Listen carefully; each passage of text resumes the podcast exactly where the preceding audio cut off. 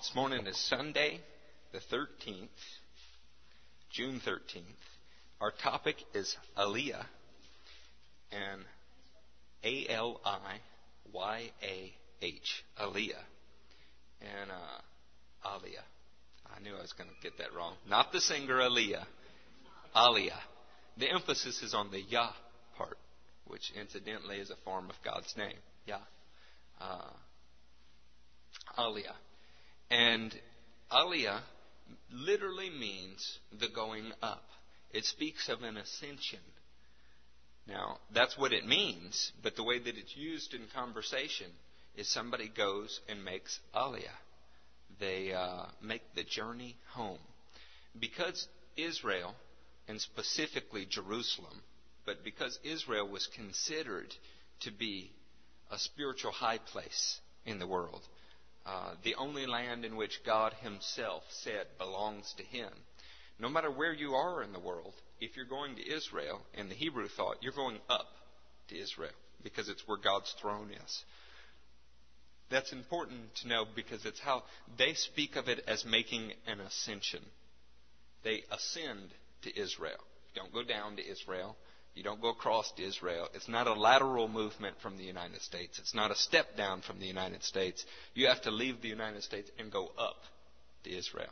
It's important to see the way that they think of it because that's pretty scriptural. You know the word Jerusalem, for instance, and Jerusalem's got a hundred variations in Scripture. Uh, Ariel, I mean, there's a bunch of them. Zion, Zion is a is a word that means the mountain of the Lord's brightness, but is a uh, because Zion is in Jerusalem, it means Jerusalem. But the word Jerusalem is used 881 times in the Bible. I mean, think about that. You think God emphasized that? The United States didn't appear in the Bible one time. New York City, not in the Bible, not one time. You know, the best we can do to get anything close to the United States are some vague references to distant islands. Does the United States look like an island to you? Not really to me either. You know, but that's that's Western theologians for us, huh? Okay, so this morning we're going to talk about the going up, the making the ascension. I've just noticed during worship we have this uh, painting, poster, or whatever we call that. It's, I guess, framed like a painting and made like a poster that says, For my house shall be called a house of prayer for all people. Some translations say for all nations. It's all the peoples of the earth. What better way could you think of to spread God's glory and God's greatness than for Him to take one representative people group, one group of people that are going to be declared His priest, His royal nation, and then spread them all over the earth? See, we speak of the church as salt that can't be kept in a shaker. You follow me? We say, oh, well, you're salt of the earth. You're supposed to be out there among men. Well, the church is a uh, it came after Israel. Israel was the prototype. In fact, Israel really is the church if you want to get right down to it. But the natural nation of Israel was called priest. They were taught the righteous decrees of God. And then, because of their sin, no doubt it was sin, but also because of God's divine will, they were scattered all over the globe. This brought an awareness of God all around the globe. It brought God's special revelation all around the globe. As Gentile Christians, we really focus on the fact that it's incomplete because it doesn't include Yeshua. It doesn't include the Messiah. And I know that, and that's true. But it still paved the way. And God spread his people all around the planet, and were it not for that, the word, and they won't even say it, but the word Yahweh, the idea of this God that is above every other God, would only exist in vague references in their ancient culture. The book Eternity in Their Hearts speaks of this. But this is a way that God could get His people scattered around the globe. Now, we look at it in our time frame and we say it's because they failed. We say, hey, they failed to bring salvation to the ends of the earth, and Isaiah says that. And so they're scattered out. And we speak of it like a punishment, and in some regards, it is a punishment. The Babylonian captivity was a punishment. The Assyrian captivity was a punishment. Malachi spoke and said if they didn't receive the Messiah, he would strike their land with a curse. So all of those things did happen. But let's not also forget the promises we're going to look at today. God said many, many years in advance of any of that happening that it would happen, and that because they were His redeemed people, because they were His chosen people, not for their sake, for His sake, He would bring them back, and it would be a thing that the world marveled at, and their lives would be witnesses of how awesome God is. Now, Paul said God had the right to use some vessels for noble purposes and some for ignoble purposes. It's tough to determine whether Israel is noble or ignoble at times, but the purpose is very noble. When we look at these uh, Aliyah scriptures this morning, I want you to concentrate on this fact, and we've been driving it home, but we're going to keep doing it. I alluded to all of this when we taught Ezekiel 36. Now we're actually going to get into it. The promises that were made to Israel still stand. We know that, you know that because you're taught that. But we are actually seeing them come about today. That's important because it shows us where we are on a prophetic calendar. It shows us how we should relate to the nation of Israel, where our focus should be. You think it's any mistake that people are starting to, Gentile Christians are starting to become aware of Israel again? That we're starting to name our children Jewish names, that we're starting to study Jewish feasts and customs and cultures. And lest you think this is just a phenomenon in a storefront church in Baton Rouge or in this garage church in Texas, it's going on all around the world. I met Christians from Australia, and, and there's a Zionist. Do y'all know what Zionist is? Zionists are people who support Jewish right to the land and Jewish right to make Aliyah, to return home. Uh, there's a Zionist movement in Australia. There are churches raising up everywhere that are Israel conscious. This in South Africa. You know, I met one of the most remarkable Christians I've met in a long time from South Africa. Hey, guy had no personality dry, curt, everything, and totally in love with the Lord. A warhorse for God. I mean, you, you could tell. You know, didn't laugh and didn't joke like we do. Everything was very serious. Actually, he did have kind of a dry sense of humor. It just took me a week or two to figure that out, and I only had a three-week trip. But turn, turn with me to Isaiah 11. This hopefully will kind of set the stage. It says, A shoot will come up from the stump of Jesse from his roots, a branch will bear fruit. It's interesting that Paul chose that terminology in Romans 11 to speak of Israel, that they were the root and we are the branches.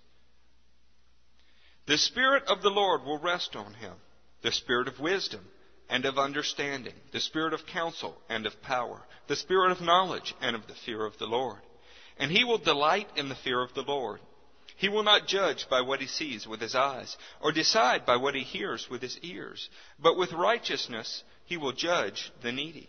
With justice he will give decisions for the poor of the earth.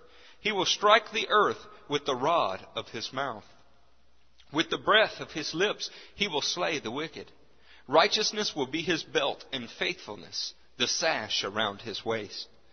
The wolf, and if everybody hadn't heard this, you've seen paintings and you know, songs even. The Righteous Brothers sang a song about this.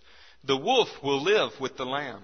The leopard will lie down with the goat. The calf and the lion and the yearling together, and the little child will lead them. The cow will feed the bear. Their young will lie down together, and the lion will eat straw like the ox. The infant will play near the hole of the cobra, and the young child put his hand into the viper's nest. They will neither harm nor destroy on all my holy mountain, for the earth will be full of the knowledge of the Lord as the waters cover the sea. Now, y'all have been taught, what is that? What is that that we're speaking of? The time when the wolf and the lion lay down together, or the wolf and the lamb lie down together. When is that? It's the millennial reign, right? So, if we're speaking, all of those scriptures are speaking about at least the very beginning of a millennial reign. Let's put this one into perspective. It follows it, verse 10. In that day, what day? The day that all this begins. The root of Jesse will stand as a banner for the peoples. The nations will rally to him. In his place, a rest of glory. In that day, the Lord will reach out his hand a second time to reclaim the remnant that is left of the people from Assyria, from Lower Egypt, from Upper Egypt, from Cush, from Elam, from Babylonia, from Hamath, and from the islands. He will raise a banner for the nations and gather the exiles of Israel. He will assemble the scattered people of Judah from the four quarters of the earth. So the same scriptures that we hold up and we say, wow, look, this speaks of a millennial reign of Christ when peace will rule over the earth, when the nations will be at peace under the Christ. You know what that very same scripture speaks of? Happening in that day? All of the peoples returning. From the four corners of the earth, Him gathering together the tribes of Judah. He even lists the nations that they would come out of. So what would that mean to you if in our day, for the second time, He was gathering all of the people of the earth to Israel? What does that mean? It must mean that the other things are approaching as well, right? Now, not that the, first has already occurred. They were gathered in from Babylon. This was written before that. They were gathered in from Assyria. The first diaspora occurred under Nehemiah. They returned. This is the second. This is the second time it's happening. So, if the very same scriptures that promise we're going to have a Messiah that makes peace reign over all of the earth also say that in that day, Israel will return from all over the planet, doesn't that give you a good clue to the times that we're living in? See, people that are teaching rapture and teaching all the things that they are, they look for all kind of triggers. They say, oh wow, well, we see earthquakes. We see earthquakes in the land. Earthquakes have increased. You can chart earthquakes over the last thousand years. There have been more earthquakes in this century than in the previous 900 years. That means that the trumpet's at his mouth. And all of these things that are sensational that come out of newspaper type prophecy.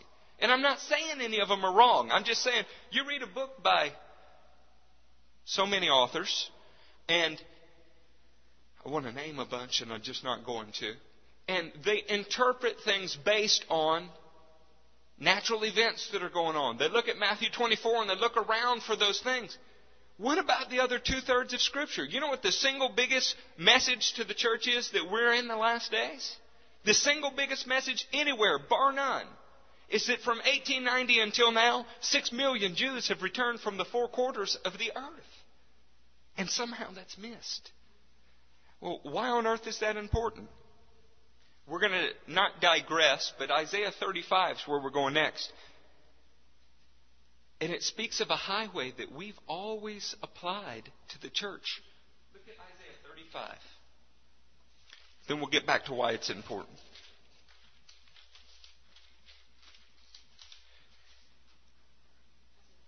Isaiah 35. The desert and the parched land will be glad. The wilderness will rejoice and blossom. Like the crocus, it will burst into bloom. It will rejoice greatly and shout for joy. The glory of Lebanon will be given to it, the splendor of Carmel and Sharon.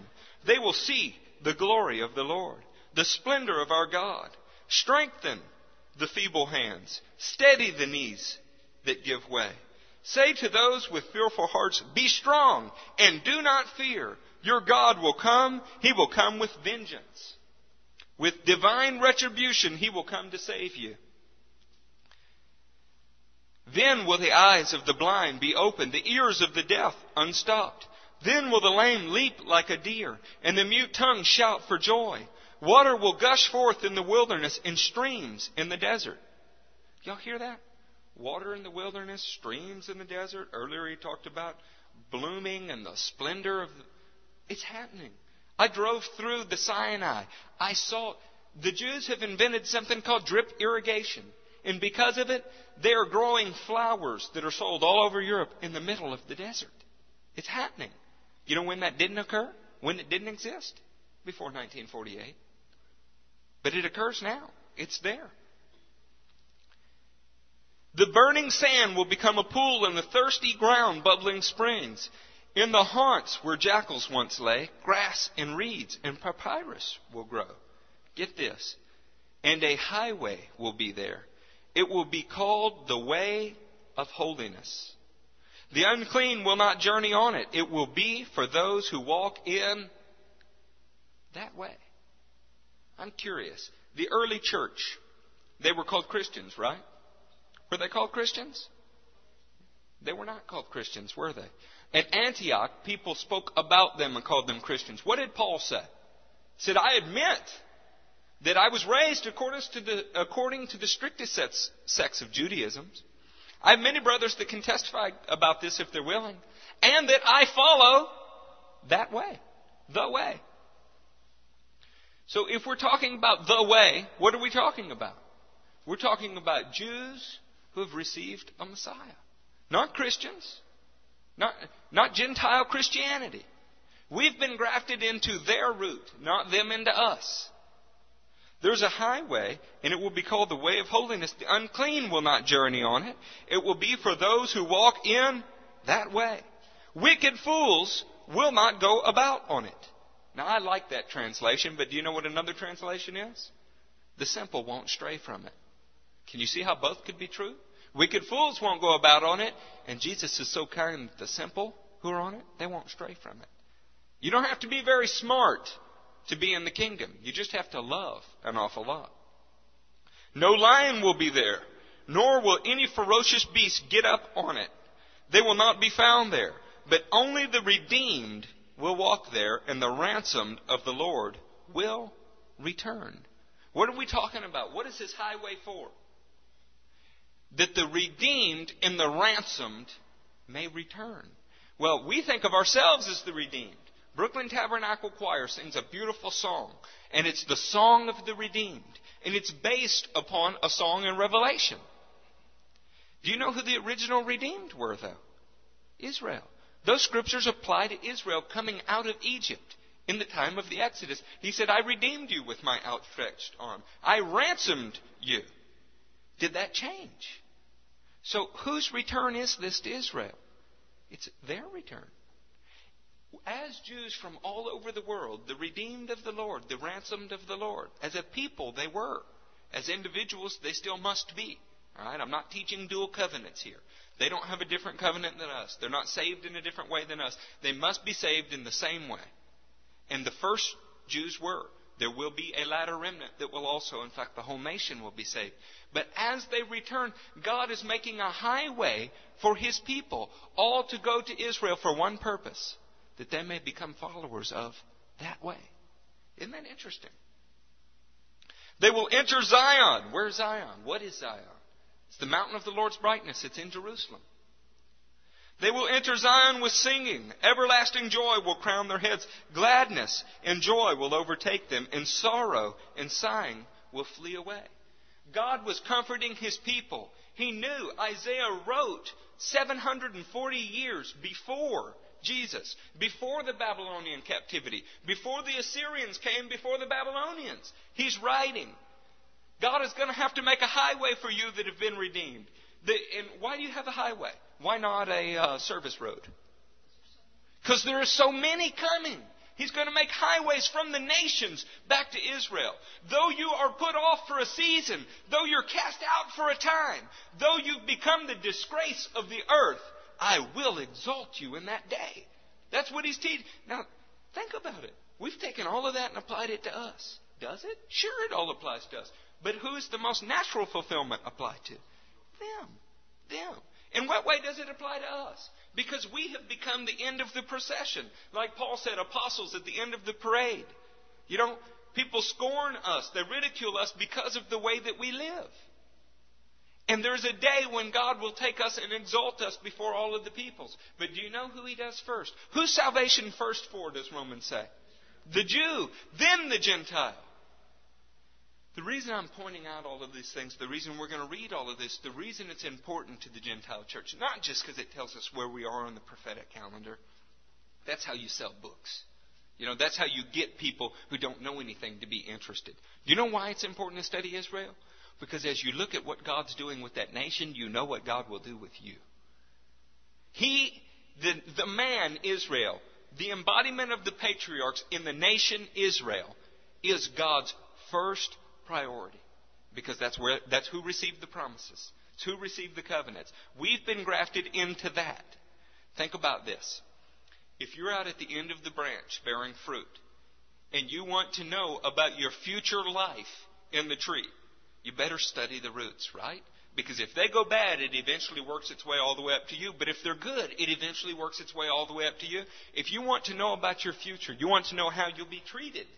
If you want to know how you should relate to the nations around you, if you want to know how they will relate to you As an American, today, in this new millennium, all you have to do is look at the nation of Israel. Are you held to a double standard in your workplace? Yes. Yes, people, if Mandy reads her Bible at work, people say she's lazy. If a guy's reading the swimsuit issue of the Sports Illustrated magazine, he's not lazy, he's got free time. If Matthew is out talking about Jesus to somebody who he's supposed to be selling something to as part of the conversation, Matthew's committing time theft. But if somebody else is talking about being in a topless bar to the same guy, it's not time theft. It's just making good conversation. You understand? Well, who else is like that? Watch CNN. Watch the news stations. If the United States blows up 40 people by mistake in Iraq, ah, it's a mistake. If Israel kills eight people after warning them for a week not to assemble around a building, firing shots over their head, trying to get them to disperse, all of the world meets and condemns it in a single day. Do you see the parallels? As it goes with Israel, so it goes with the church. The two are inseparable. Paul calls the church the Israel of God. That is not because the church has replaced Israel. It's because the two are inherently linked and in the end will be one. One. The natural nation of Israel will be saved and we will be a part of it. Well, you know, that, that doesn't seem because it's in the Word, it doesn't seem this enormous revelation. But in practice, it is an enormous revelation because nobody acts like this is the case. I defy you to go find ten books, five, three books. Go find three books written by popular authors of the last ten years. Popular. There's got to be somebody that has made a top ten seller list that discussed this on any level. You'll never do it. In fact, if you go back 50 years ago, all of the popular Christian books said that Israel was replaced by the church. Let men be li- liars and God be true.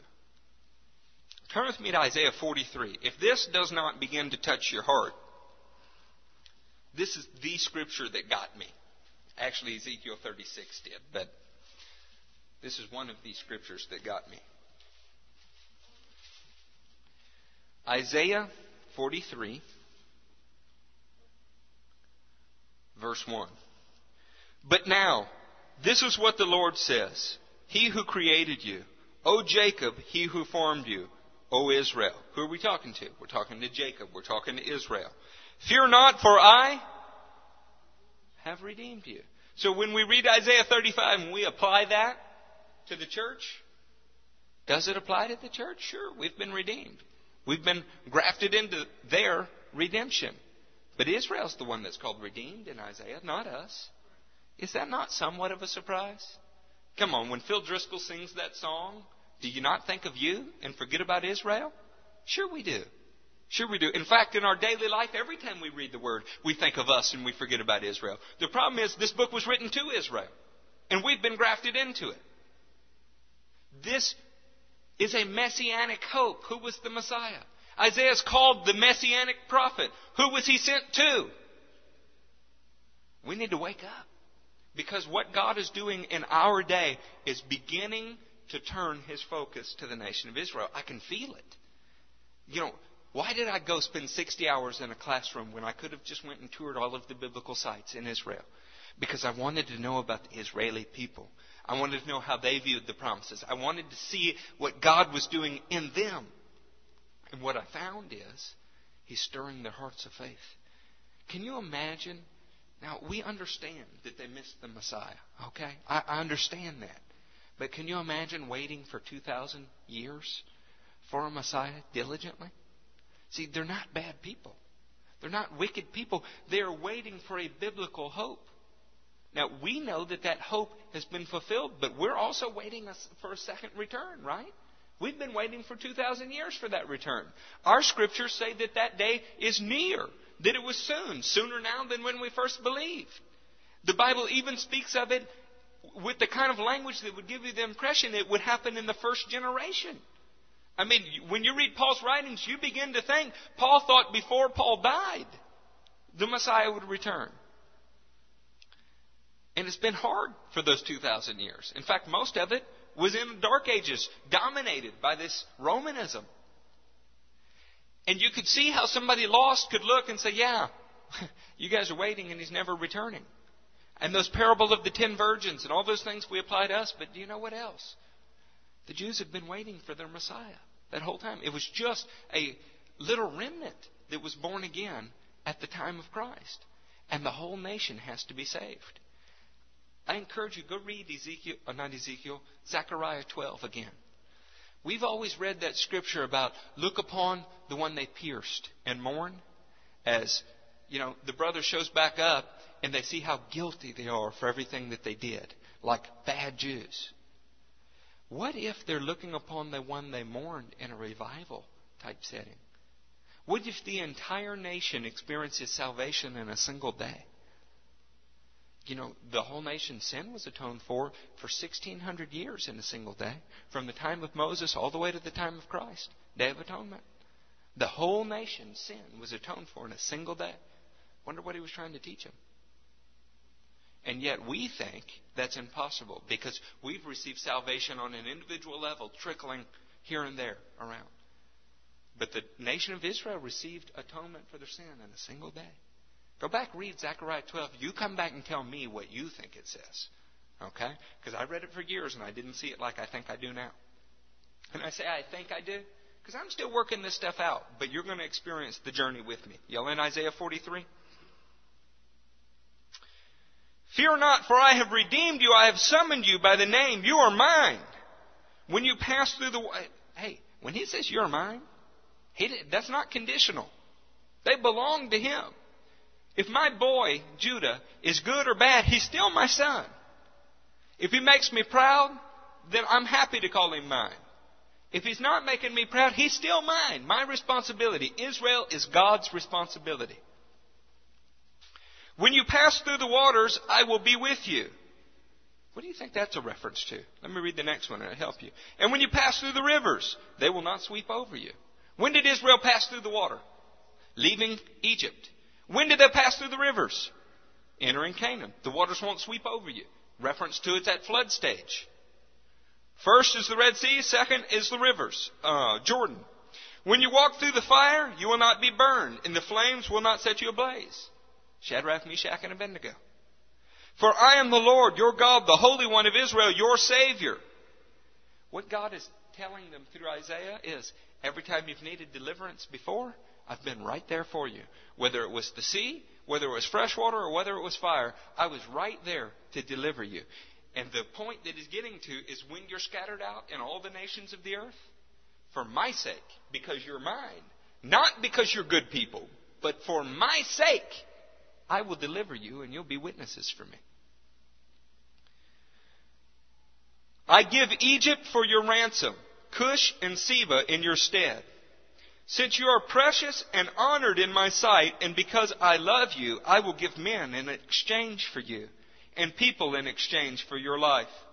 Do not be afraid, for I am with you. I'll be honest, I'm not real sure what that means. I think it's possible that's the first two world wars. You know, it's possible that that is all of the GIs in World War II that gave their lives to liberate uh, the Jewish people from Hitler. I don't know though. I'm not teaching. I don't know. I'm not. It's kind of confusing to me. It speaks of Egypt and Cush. I don't know whether a bunch of them are going to die so that Israel will be. I don't know. I do know that every nation on the planet surrounds Israel, and God makes it an immovable rock that men hurt themselves trying to move. And I can't think of anybody that wants to move Israel more than those Muslim nations right around it. And I can't think of anybody I'd rather see hurting themselves trying. Who handed Jacob over to Jacob over to become loot in Israel to the that's the wrong sentence, huh? Verse five. Do not be afraid, for I am with you. I will bring your children from the east and gather you from the west. I will say to the north, give them up, and to the south, do not hold them back. For my sons from afar and my daughters from the ends of the earth, everyone who is called by my name, whom I created for my glory, whom I formed and made. Lead out those who have eyes but are blind, who have ears but are deaf. all the nations gather together and all the peoples assemble. Which of them foretold and proclaimed to us the former things? Let them bring in their witnesses to prove they were right, so that others may see and say, it is true. You are my witnesses, declares the Lord, and my servant whom I have chosen, so that you may know and believe me and understand that I am He. Before me, no God was formed, nor will there be one after me. I, even I, the Lord, and apart from me, there is no Savior. I have revealed and saved and proclaimed. I, and not some foreign God among you.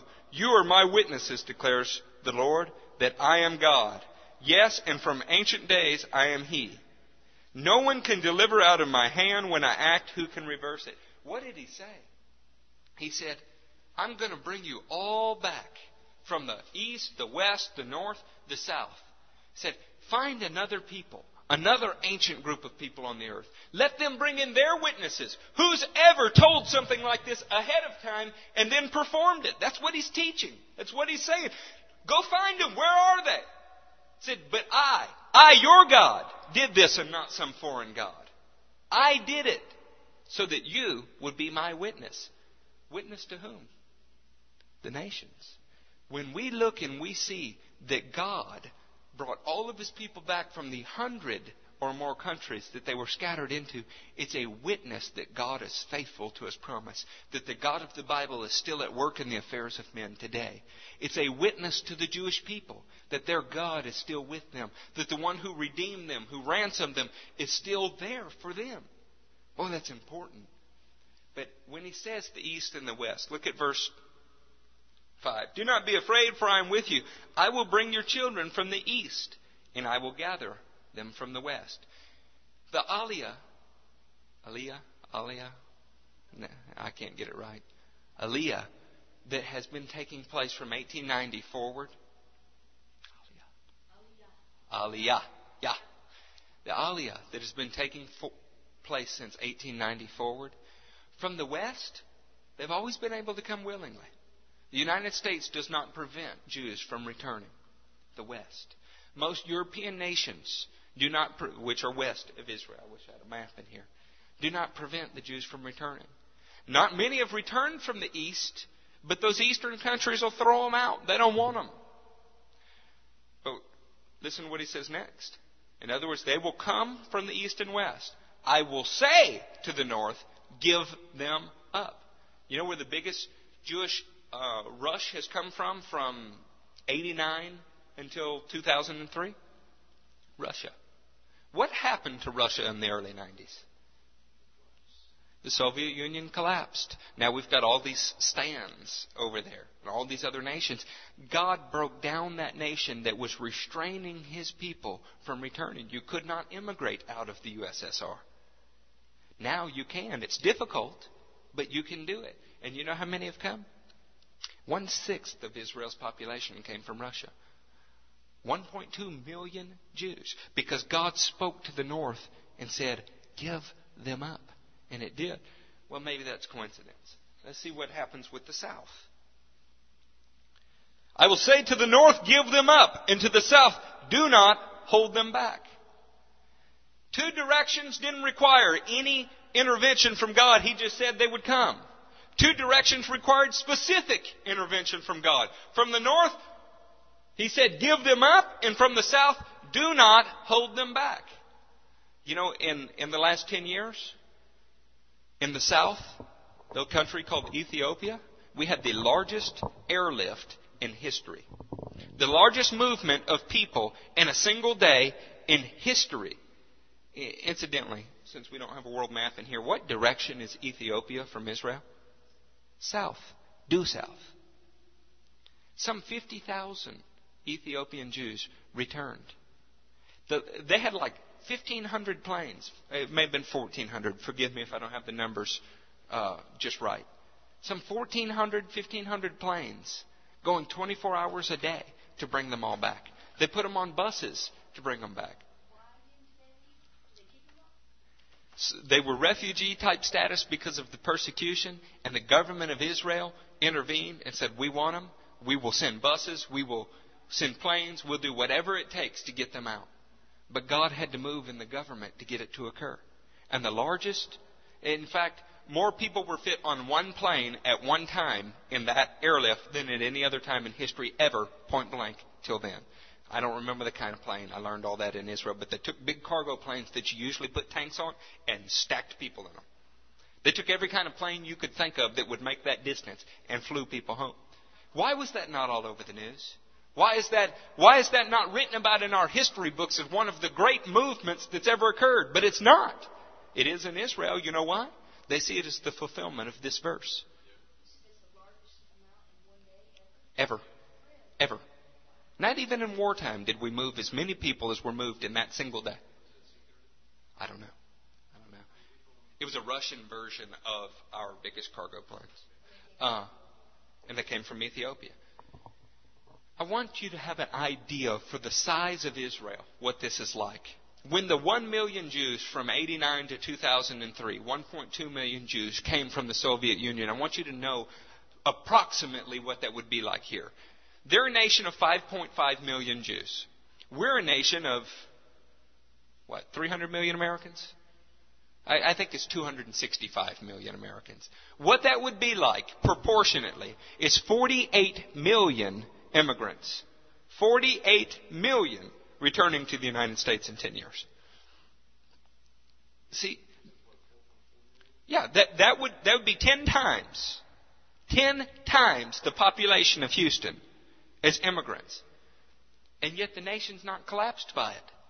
Their economy doesn't crash by it. You know, they're not so overwhelmed that there is no houses. You know, do you see God's hand at work in that? Now, here's the thing. We Christians stand and we grab this Bible and we say, I believe the Bible and the whole Bible. And we'll do it and we'll face the Catholic Church and condemn the Catholic Church because they don't. Us Protestants cry, sola scriptura, by the scripture only, baby. And we stand flat footed ready to fight over it. You know why most Christians believe the whole Bible and they do? They have no idea what it says. They only believe it all because they don't even know what's in it. Who would have ever believe this prior to the days it was happening? That the nations around the world would cough up their Jewish population. That there would be highways built for the purpose of getting the Jews back to their land. That in the desert flowers would bloom because God's Word said it. The theologians didn't believe it. The, our Christian forefathers, the great runners of the Protestant Reformation, didn't believe it. If they did, there would have been a Zionist movement from the days of the diaspora till now. There wasn't. The Zionist movement was basically born in the 1700s. And the father of Zionism was not even, you know, somebody who was sold out for the scripture. Okay, that was Isaiah 43. And as Isaiah 11, you see that it must occur before the millennial reign because the millennial reign lumps it all into one day. That day, that age. And in that age, they'll all return. Then the Lamb will lay down with. See, we're not just waiting for a return of the Messiah, we're waiting for a return of the Messiah's people. And that's a line worth writing down. We are not waiting for the coming of the Messiah, we're waiting for a coming of the Messiah's people, followed by the Messiah.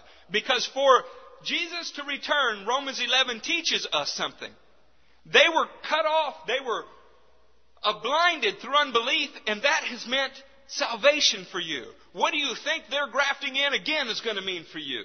Life from the dead. What happens when Jesus returns? Life from the dead.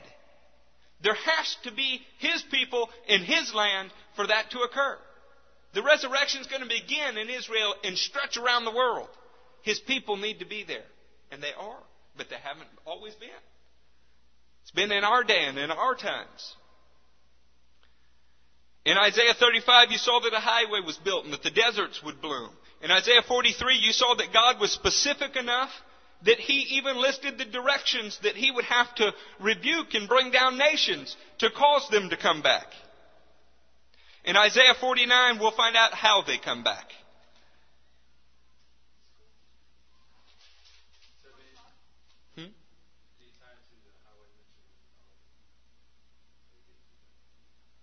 Uh, you know, I, I, I didn't. We need to look. I, I, it escaped me. I didn't even notice it. Uh, it shows you. In Isaiah 49, we find out how they come back. We can look back at Isaiah 11 right after this, man.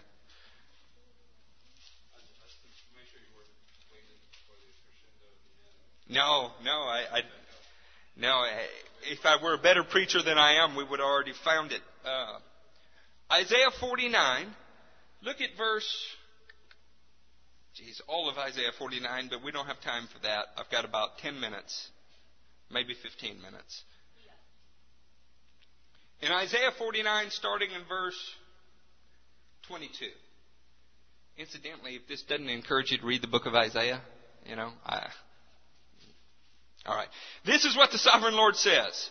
See, I will beckon to thee. That's you and me. I will lift up my banner to the peoples. They will bring your sons in their arms and carry your daughters on their shoulders. Kings will be your foster fathers and queens your nursing mothers. They will bow down before you and their faces to the ground. They will lick the dust at your feet. Then you will know that I am the Lord whose hope is in me and will not be disappointed. What are we supposed to do as Gentiles? Carry them back in our arms. What is our attitude supposed to be like? Like somebody who is kissing the dust around their feet. So do we approach them as the great and mighty church? No. We're supposed to approach them as people who've been grafted into their redemption. We're supposed to approach them with the attitude of how can I serve you? Isn't that what our master did for us? And whose master was he also? See? How would the Jews get back? In the arms of the Gentiles. Do you know that more than 250 Christian organizations are actively today involved, and most of them are, are not related to each other, actively involved in helping the Jews to return home? 250 Christian organizations. You know what, though? How many hundreds of thousands of Christian organizations are there? And yet it's always, it's always 10% that does 90% of the work. Always. I haven't talked to anybody here about this, not even my wife. But I can tell you, we are going to find ministries that support the Jewish people by doing practical deeds of God's kindness, His love, helping Jewish people to return home, and we're going to support it. Now, we don't have hundreds of thousands of dollars. We may not even have a thousand dollars. But on some level, this ministry will support that. Why? Because unlike everybody else who says they believe the Bible because they don't know what's in it, I find a burning compulsion to find out what's in it. And the Bible says that they're going home on the shoulders of Gentiles, and I'm a Gentile. So I'm going to find a way to help them get home. See, God is about more than just building churches and gymnasiums and feeding people donuts. He's more about more than just seeing people in this block get saved. There is a much bigger plan. We've been taught and have always said we need to not lose the bigger plan. We need to not lose scope of the forest for all of the trees. You know what the scope of the forest is in our day? Seeing Israel become preeminent among the nations. Standing with Israel as she's in trouble so that they will see our servant like attitude and become jealous of our godliness. Have you ever wondered how the church was going to provoke Israel to envy? Through servanthood. How did most people get saved that we know? Was it through a tract? Not at all. Was it because somebody yelled at them, you're going to hell? Which is all we've ever yelled at the Jews. No, how did they get saved? They got saved because they saw two guys deliver a couch to somebody who needed one. Because they saw somebody bring groceries to somebody who needed it. And they became envious in their hearts, not because we were better off, not because we were more blessed, as the prosperity gospel says, because they knew we had something they didn't. We had a love and a desire that came from God that they did not have. That's how they get saved. Not because we're richer than them. Not because we're smarter than them. Not for all of the carnal reasons that carnal preachers stand up on TV and say. They get saved because they see our servant like attitude. If you're going to serve somebody, you have to learn something about them, though. If you are an African American, and not just any African American, but one that has been raised in a home that is sensitive to African history and culture.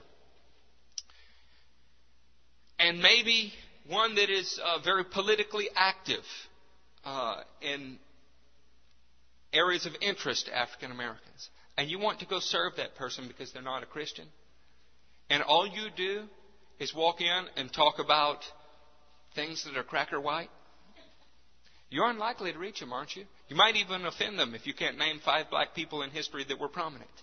You, you, you, know, you understand what I'm saying? And that's the attitude that we've approached the Jewish people with. People in the name of Christianity have killed them, burned them, done all the things to them that the Catholic Church has done to us. All those same things. In fact, the Catholic Church practiced on the Jews before there were ever Protestants to do it with. And the Catholic Church did in practice daily something that Hitler just made more efficient. I mean, that's a matter of history. I'm not, I am anti-Catholic, but that is a matter of history. All you have to do is go and look. They were kicked out of every Catholic country in Europe.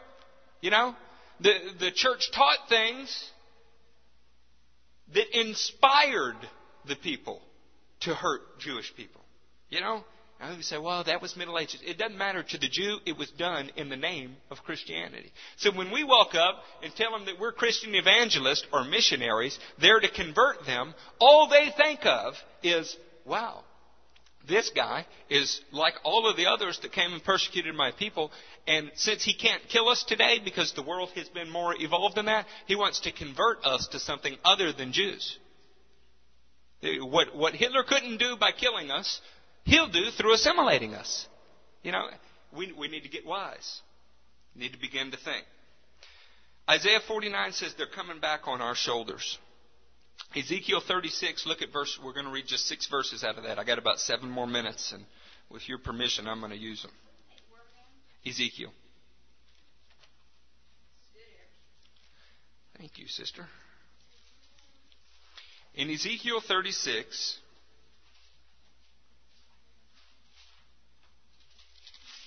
now the whole chapter of 36 is one worth reading ten times. Okay?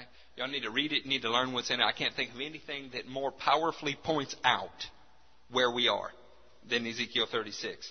But just for the sake of this message and keeping it flowing, we're only going to read a few verses that I didn't read the other day. Ezekiel 36 verse 24. For I will take you out of the nations. I will gather you from all the countries. How many countries? All. Every country that has a Jew in it, God will eventually gather them back and bring you back into your own land. I will sprinkle clean water on you, and you will be clean. I will cleanse you from all your impurities and from all your idols. I will give you a new heart and a new spirit in you. I will remove from you your heart of stone and give you a heart of flesh. Guys, I don't know how he's going to do that, but he is going to do it. Every Jew from every country is going to be sprinkled, cleaned, cleansed, their heart of stone is going to be replaced with a new heart. And I will put my spirit in you and move you to follow my decrees and be careful to keep my laws. Now, guys, when I say all, I realize that all may not always mean all in the Bible. Sometimes the Bible says everybody in Egypt died, and it, and it really didn't. It was the vast majority, and that was the emphasis. But I'm not going to work to make God lesser here. The Bible says all, that's the way I'm going to think about it. You will live in the land I gave your forefathers. You will be my people, and I will be your God. I will save you from all your uncleanness. I will call for the grain and make it plentiful, and will not bring famine upon you. I will increase the fruit of the trees and the crops of the field, so that you will no longer suffer disgrace among the nations because of famine. You remember I read y'all that statistic? 600 million Arabs in the world, in the Arab countries, not just surrounding Israel, but in all Arab countries, produce a total of $600 billion in economy. That's every 1 million people produces 1 billion in, in economy. If you take the oil out of it, which is roughly half, 300 billion, now we've got every 1 million uh, Arabs in the world producing only 500 million uh, in gross domestic product, where there are less than 6 million Jews in Israel that produce over 140 billion dollars. That's more than 23 times per capita the gross domestic product that Jews in the world produce than Arab Muslims. Do you think God is showing them to be blessed? Do you think that their fruit trees and their economy is producing things so that they're not disgraced among the nations because of famine? It's happening. God said it would happen. You know when it never happened before? 1948. Never. Amos 9 says something that you need to know for theology's sake. Since I got five minutes, we'll just do it. If you hang a right from where you are, if you get to Jonah, you went too far. If you get to Obadiah, you went too far. And turn to Amos. In the Thompson chain, it's 1024. Amos 9 says something. Earlier, I read a scripture, and your immediate inclination right in the beginning was to think that the diaspora and the uh, regathering was the Babylonian captivity. Uh, and there are some scriptures that when you read, especially because Ezekiel's writing in the time of the Babylonian captivity, you think, does this apply to then or does it apply to the future? And so you wonder. And some people try to lump all of these promises that, that we've made into, oh, well, the Jews were exiled to the nations, and then before the time of Christ, in the time of Nehemiah, they were all brought back. And they try to make that fulfillment of these so that there's no reason to have to fulfill them now. Well, there wasn't a nation made in a single day and all of those things. But aside from that, Amos proves something to you. In Amos 9, verse 13, the days are coming, declares the Lord, when the reaper will be overtaken by the plowman, and the planter by the one treading grapes. New wine will drip from the mountains and flow from the hills. I will bring back my exiled people, Israel. They will rebuild the ruined cities and lived in them, and live in them. They will plant vineyards and drink their wine. They will make gardens and eat their fruit. I will plant Israel in their own land, never again to be uprooted from the land I have given them, says the Lord your God. When God brings back Israel this time, and He's doing it, they can never be uprooted again. What does that also tell you about previous times smaller diasporas and ingatherings have occurred? They weren't the one because they were happened subsequently again. I guess that's redundant, subsequently again, but you understand what I mean. This time, when we see six Arab nations in 1967 attack Israel, one from within Israel, one from bordering Israel, that's really seven Arab nations, but in any case, when all of these people attack Israel with one purpose, I will drive them into the sea and they will no longer exist. How do we know that cannot occur? God said they'll never be uprooted again. Do you know that in 1967 we were in the midst of a Vietnam War? Some of the largest offenses, offensives didn't occur till 68, but in 67 we were in the midst of a war. Huge mobilization. And you know that our governmental officials, when they got wind of what was fixing to happen, that Egypt and Jordan and everybody was going to attack Israel, Syria, Lebanon, we mobilized troops to go and help Israel. We didn't, they didn't even get there. We mobilized them because we were sure that Israel would be wiped out in a day. At the most, two days. Never survive a week. That's what all the best military minds in the world thought. And God brought about a victory before we could even get there. Because when He said they would never be uprooted again, He meant it. And they will not be. There will be a stone that men hurt themselves when they try to move. We're not going to read Zechariah 12, but you should read Zechariah 12. I hope you learned something about the ascending, the going up in this message. I had planned to teach on the altar. So what we're going to do is Wednesday, I'm going to teach on Exodus 20, verses 25 through 26. That is an altar made with natural stones. I had planned to do that today, but when I saw the change in the, the uh, crowd here now, I thought it best that we teach on this. So I hope you were blessed. Here's the thing. We're going to pray for Israel. We're not going to become Jewish. We are grafted into their redemptive promises as Gentiles. Acts 15 and a myriad of other scriptures tells us what's required of us. When you're witnessing, when your life is being a witness to Jews, you know, it's probably not best if we flaunt uh, the lifeblood of animals and strangled animals and sexual immorality and all of those things in their face, which is the only thing that the Jewish apostles asked the church at Antioch not to do. Other than that, we're Gentiles. Does that make sense? Uh, we will, our emphasis Wednesday will not just be that altar. The emphasis Wednesday is going to be our uniqueness in the body. What I'm concerned about, and I got a phone call this morning about, is as you learn more about this, doesn't mean that we imitate it in every way. You don't go try to become Jews. We are Gentile Christians, but we need to be conscious of our Jewish roots. We need to know what our responsibility is. Do You remember when Paul said, if you share in somebody's spiritual blessing, don't they have a right to share in your material blessing? I always just took that to just simply be talking about when somebody preaches to you and they're blessing you spiritually, that you ought to share your material possessions with them. Which is, is very much true, and in context, that is some of what he's talking about. Do you know what the rest of it is? He's telling Gentile churches, you are sharing in the Jewish blessing, you ought to share your material blessings with them. We said that's because there was a famine there. Well, it doesn't matter whether there's a famine there or not. The principle's still the same. Whether I have need or not, whether Life Changing Ministries has need or not, the obligation is still to support it. Same is true of Israel. Whether they have need or not, your obligation is to support it because we're Gentile Christians. They had a role and we have a role, and we're going to work together to get it done. Does that make sense? Hope you learned something. We're going to close here. That is one hour on the dot, and it's been a long time since I've done that. In the name of Jesus, y'all stand up. We'll pray. Edit it out. Y'all, I was just saying, and I wanted to make sure this got back on the CD. When we're dealing with the Jewish population, you don't want to go say, hey man, let me help you make Aliyah. That's like telling uh, another minority group, you just need to go home. They don't always receive it. In fact, the biggest problem with causing these scriptures to come about, with seeing the Jews go home, is they don't want to go home. Many don't want to. Why? Because they have thriving, prosperous lives where they're at. And so they see no need to go home. Do you know where the biggest population of Jews is in the world? Even outside, I mean, even including Israel, there's more Jews in the United States than anywhere else in the world.